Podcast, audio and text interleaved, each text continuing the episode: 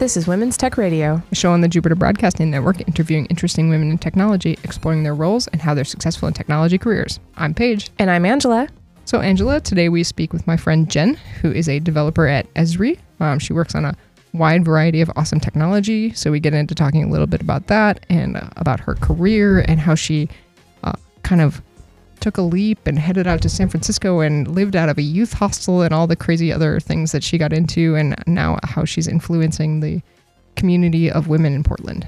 And before we get into the interview, you can go to patreon.com forward slash today to support Women's Tech Radio. It is a monthly donation that automatically comes out. It could be $3, it could be 5 whatever you can afford, whatever you think that this content is worth, really. It's, it's up to you. We are uh, community funded, this show is. And if you find value in the show, you can go over there to patreon.com forward slash today to support Women's Tech Radio. And our first question today was to ask Jen what she's up to at Esri.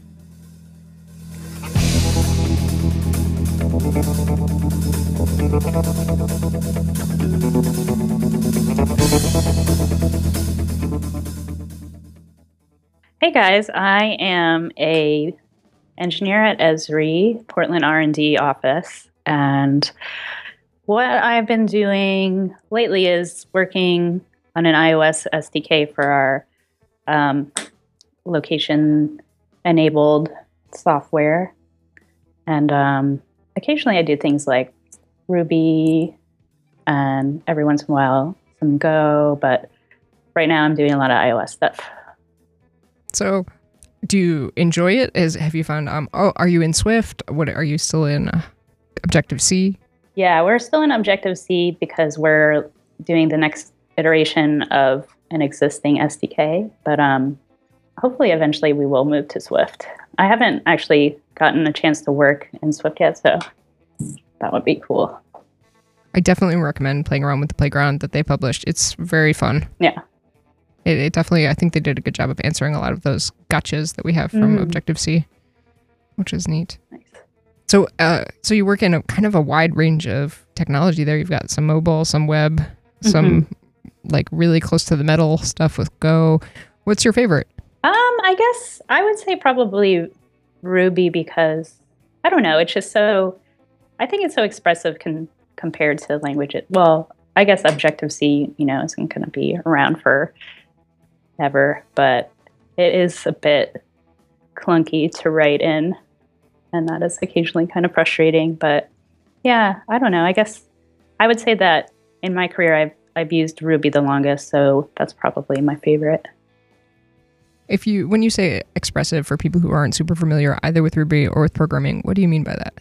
Um, I guess I mean that you can kind of massage the language to sort of both say like what you want to say in a variety of different fashions, like how in a sentence you can say the boy jumped over a log or over the log jumped a boy or you know in a in a bunch in a bunch of different varieties and you have some flexibility and also I think that Ruby is just I enjoy its terseness and its Readability. yeah, it's readability, and you don't have to write a ton of code to say something that you're going to have to say all the time. Can I just ask why other modern languages don't have the each function? Like it just boggles my mind. Yeah, it's so nice, isn't it? It is very nice.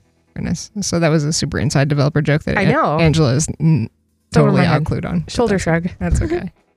Very cool. So so you do a lot of development in your day to day. What does your tool stack look like? What what kind of tools are you using on a daily basis? Obviously, probably Xcode.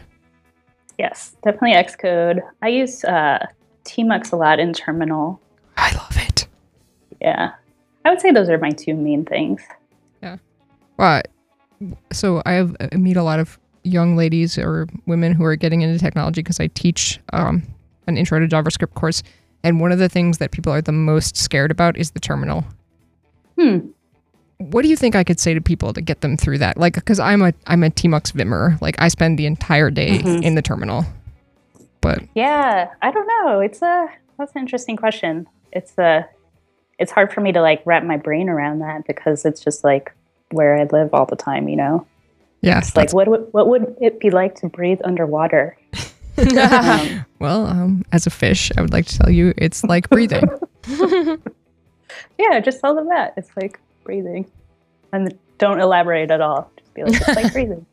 Is so is uh is terminal or really any of this? Is this something you taught yourself? Do you have a degree? I actually don't know any of your story on Mhm. this. Actually, I don't have a degree. When I was growing up in New Jersey, I went to Rutgers University in New Jersey, and uh, I studied there more or less. I guess you could call it studying for a year, and then it was the height. Well, not the height. The beginning ish of the dot com first dot com boom in like 1998, and I was like, I want to go out and be a part of that. So I moved to San Francisco and I lived in a youth hostel for six months. But then I eventually got a job at a startup, and I just kind of like was in the right place at the right time. And they're like, "Hey, you're smart and plucky. Why don't Mhm. you be a developer?" And I was like, "All right." Plucky is an amazingly good It way to describe I you actually. that. I love that word. Yeah, well, that's great. Um, so you just kind of dove in at the startup level. What was that like? Like, um, especially you know we're as we've talked about on the show before, like we're kind of in a minority in tech, and I know definitely at that point in Yes. history, Like- Mm, like how did that all go for you? yeah, oh, it was amazing. It was like it was such a heady time, and like people are just crazy about technology. I worked like 80 hour weeks and slept under my desk, and I just wanted to learn everything that there was to learn about software development, and it was just so fun. And uh, I was definitely in a huge minority as a woman, but um, I don't know. I guess you know I was very naive about that being 19 years old, but Mhm. it was a lot of fun. What were you doing at the fir- at first? Um, ninety eight. What I don't even know what language that would have been. Yeah, I first started out being a front end developer, and I was doing like, I worked at this e marketing company, and so we got these HTML templates from these corporations that we were doing newsletters for, and so we had to convert the HTML into XML and use our proprietary tags in there for the different offers and you know links that people click on to track them. And so I found that very boring. So I decided to learn how to program so I could automate my job away. Nice. That is exactly how I got into real programming. I was like, this is boring. A computer should do this. exactly. Yeah. And so I first the first language that I learned was Perl because it was good at text manipulation. I think somebody just said you should use Perl and I was like, "All right, I'll learn that." And that was kind of how it all started. Hmm. Perl is exactly the reason that I took a 10 year hiatus from learning programming. Oh, really? Yep, uh, I was I was in high school and I had gotten super into HTML and CSS and building web pages, and this was before JavaScript was really a thing. And I was like, I, I kind of want to learn some stuff. And my friend was like, you should learn CGI Perl. And I was like, okay, that sounds cool. And he's like, yeah, get the Llama book, which is the O'Reilly book, which made Mhm. the O'Reilly books famous, actually. mhm. And um, and I I kind of got through the first chapter and was ready to like throw it out the window because you know they got they dove right into what people call Yeah. Perl Golf, which is the fact that with Perl you can write very very complex functions in 20 characters or less. And um and it was just super intimidating and I didn't understand any of it and I was like, well, I will do kind of designy things maybe for a little while. And so I did HTML and CSS just for funsies for years because Perl had like blown me out of the water. Yeah. Yeah, that's interesting. How did you learn Perl? Did you take a course? Did you find somebody that knew it that could teach you? Did you just Google it? Um, yeah, I actually, uh, I well, Google was kind of probably wouldn't have been very helpful at that time. Yeah. Yeah, I realized But that I as soon as I said it. Yahoo. you could Yahoo it. yeah, yeah. yeah, I yahooed it. Or No, Dogpile. Do you remember got- Dogpile? Ask Jeeves. Ooh, even better. Anyway, go ahead.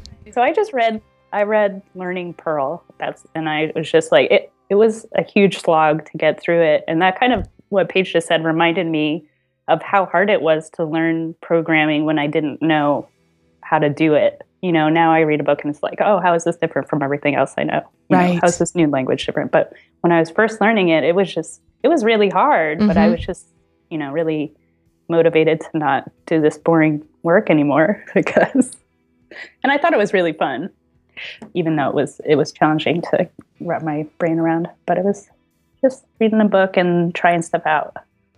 Yeah, it was definitely a different era. Um, so since then, you've learned several other languages. Like, what does your career look like from there to there? Because I know you're not even in the same city anymore. And I do some of the same stuff. Like, a, I mean, it takes a lot less time to do stuff, and I work on a larger team and on products rather than, yeah, service work.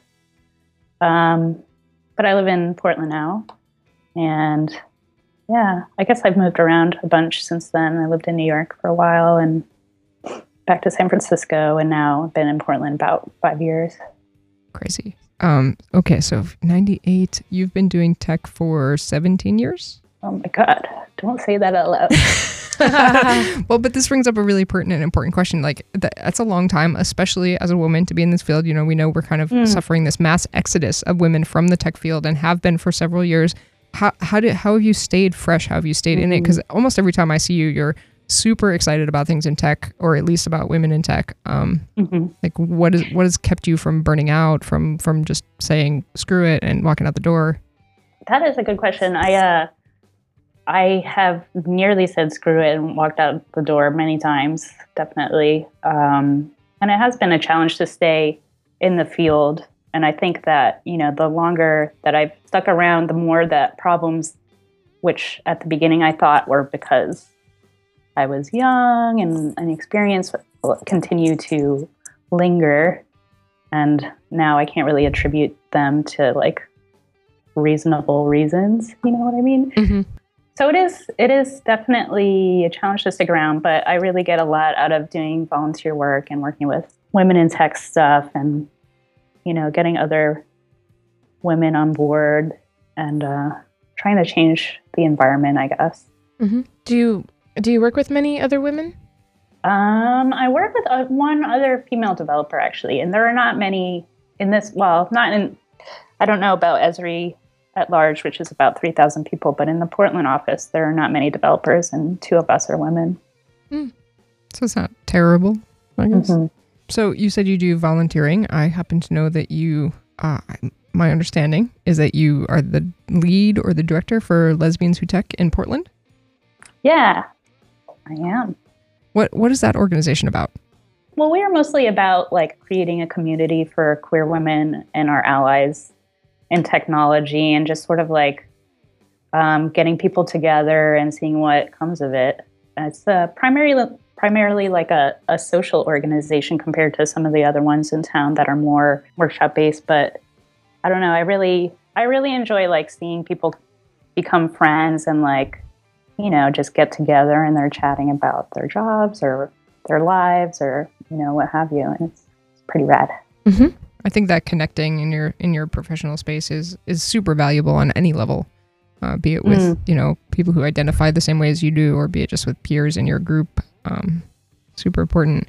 I actually get a lot of value. I have attended uh, one or two of your events. I don't know. Yeah, I'm fairly busy, but I found them very um, edifying. I think is the right word for cool. that. You wanted to eat them? No, uh, no, just very edible. Not edible. yeah, I know. Well, I just I Although don't know. I did eat at the meetup because I could.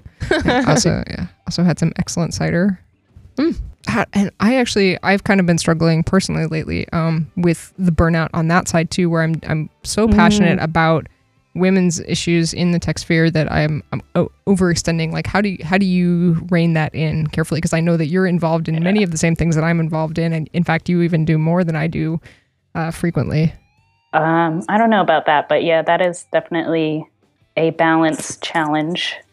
I guess a lucky thing for me is that I often get to work on a little bit of volunteer stuff at Esri as part of like our outreach. So that kind of cuts a few hours out of the n- total number of hours that it takes to do stuff. But um, it definitely, I don't know, it's a labor of love and it can be a bit exhausting, but I find that people are once you reach out to them for help, everyone, not everyone, but many people are are more than willing to um, carry some of the burden and to give you ideas and to help out. So I find that relying on others is definitely a help.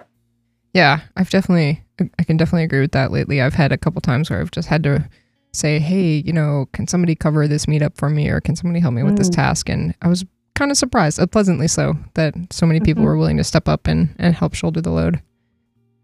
So, how many people t- typically come to the Lesbians Who Tech meetup? Um, we usually get around 20 people for kind of like the more happy hour type of stuff. Um, for our next event, hopefully we'll get a bunch more because our head honcho, Leanne Pittsford, will be in town. And uh, our numbers have been growing a lot since we got started hmm in January. Is there a website, an easy website for that? Oh, yeah. There is, well, there is lesbianswhotech.org, which is the main website. And also, we have a Facebook group, Lesbians Who Tech Portland. And we also have a meetup group, Lesbians Who Tech PDX. That'd be great. I, I mean, I, I just want to be involved in all the cool community things that are happening because there's there's so much happening, and you know, uh, you and I have actually talked about this uh, some at length. But I think there are so many women's movements, and I feel like if we could find the space and the time to kind of come together, like we could change everything, like just Mhm. everything. And I- love that in Portland we're actually kind of doing that. We have an upcoming meetup where all of the women's groups bi-yearly, thanks to Jennifer actually who started this. Um, there's uh, kind of this group we all get together. It's just a happy hour, but our last uh, one we had 150 women show up to. That's fantastic. Yeah, it was just great. I did figure out my question though. How do you feel, especially as a senior developer at this point? Like you've definitely been in the industry a good long while. Um, about mentorship. Uh, it's a question that gets asked of me a lot, Hmm. both about uh, finding a mentor, being a mentor. Like, do you feel like there's a clear path for that? I feel like it's kind of a, a valuable role in bringing junior developers up to speed, but it seems to be very Mm. hard to connect somehow. Yeah, I think that it is a bit murky as it currently stands. Kind of like, I know that uh, at the meetups that I have and, and stuff like that, I definitely do, I think, a lot of sort of informal mentorship because people will, you know, ask me questions about my job or my career and stuff and, and, you know, tell me their woes. And so in that way, we kind of connect. But I haven't had any formal mentorship situations yet. So yeah, I, I think there's definitely a space for that because it's something that everyone seems to want, but no one really seems to know how to go about doing that. Uh, it it seems like, and I wonder if this is kind of reflective of some of the other issues that we have, um, specifically, and and this is not exclusive to the women developer community. I also see this with male developers, but I can speak more personally to the women, obviously, and I, I find that the imposter syndrome is so strong that people are Yeah. not willing to step out and say, "Yes, I'm someone who could mentor someone under me." Interesting. That is a good point. Yeah, and and it's definitely something that has it's really pushed me lately, and I'm I am trying to um I'm working out of a boot camp right now, and there's one of the students there has definitely decided that I'm essentially going to be her mentor, which and it, and it's been wonderful. Like she comes to me, we talk about where she is in her journey, like why she's having trouble with different things, and um like we got to have the long talk about like breadth and depth of like why you know you should learn more of one language before you learn lots of languages stuff like that and then you know kind of advising her where she's like you know i really really was struggling with python and django but as soon as i picked up ruby and rails like it just was like light bulbs went off and i'm like you know if Mm. that's what lights your fire even though we've had this other discussion like go down that path like and i can help you with that and um Mhm. and i still feel you know many days like a junior developer but there's still someone under me who knows less Hi. That's me. yeah which, which we're, we're gonna we're gonna have some She's going to be my mentor. we're gonna have some episodes where we teach Awesome. angela some stuff so Yeah. Oh, nice. Nice. it'll be fun. Yeah, so I would encourage you or anyone else to to step Yeah. out and um, you know, at least, and it doesn't have to be a formal relationship. I think uh, I think we're also scared of that because everybody in the Mm. modern world is so busy and our time Right, our yeah. time is so precious. We pack our schedules and yeah, but you can always fit in an email here or a message there. And, yeah, or just coffee or hmm you know, chat Yeah. while you're driving or whatever Or meetups. or meetups. true. You're already dedicated to be there. yes, yeah. Um, when I'm not leading, it's helpful. Yeah. You know, um, and do lightning talks. Everybody, everybody should do lightning talks. Yeah. Ugh, I need to like get over some public speaking fear Ah. stuff. Well, you should come. Um, there's a new event happening in Portland. Um, it's called Navigate IT. If anybody's in Portland and wants to check it Hmm. out, it's uh, we're specifically trying to help with career skills as opposed to like coding skills. Oh, so sweet. like uh, we did a an awesome uh, workshop on imposter syndrome, and I think the next one it's it's up, and we'll get the link in the show notes. But I, I think one of the next ones is specifically public speaking. cool. That would be awesome.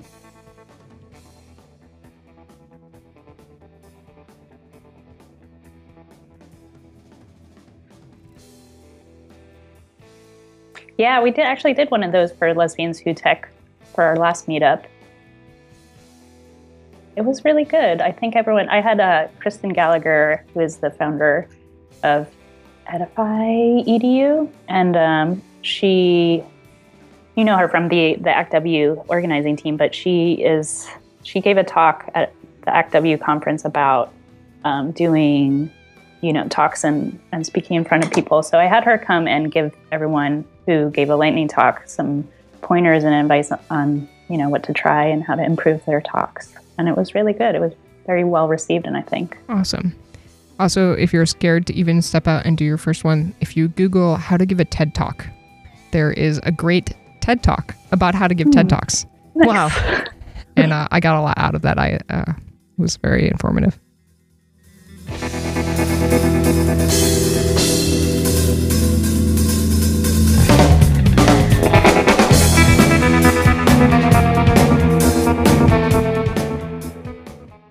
Thank you for listening to this episode of Women's Tech Radio. Don't forget that we are on social networks, as it turns out. We are on Twitter at HeyWTR. You can email us, WTR at JupiterBroadcasting.com. We are on, well, JupiterBroadcasting.com. You can look at the back catalog, of shows. And we're on YouTube on the Jupiter Broadcasting channel. You can also find us on iTunes, where if you've got a minute, you can leave a review. Let us know how we're doing with the show. If you want to get in touch, you can use the contact form on jupiterbroadcasting.com, selecting Women's Tech Radio from the dropdown, or you can email us at WTR at jupiterbroadcasting.com. Thanks so much for listening.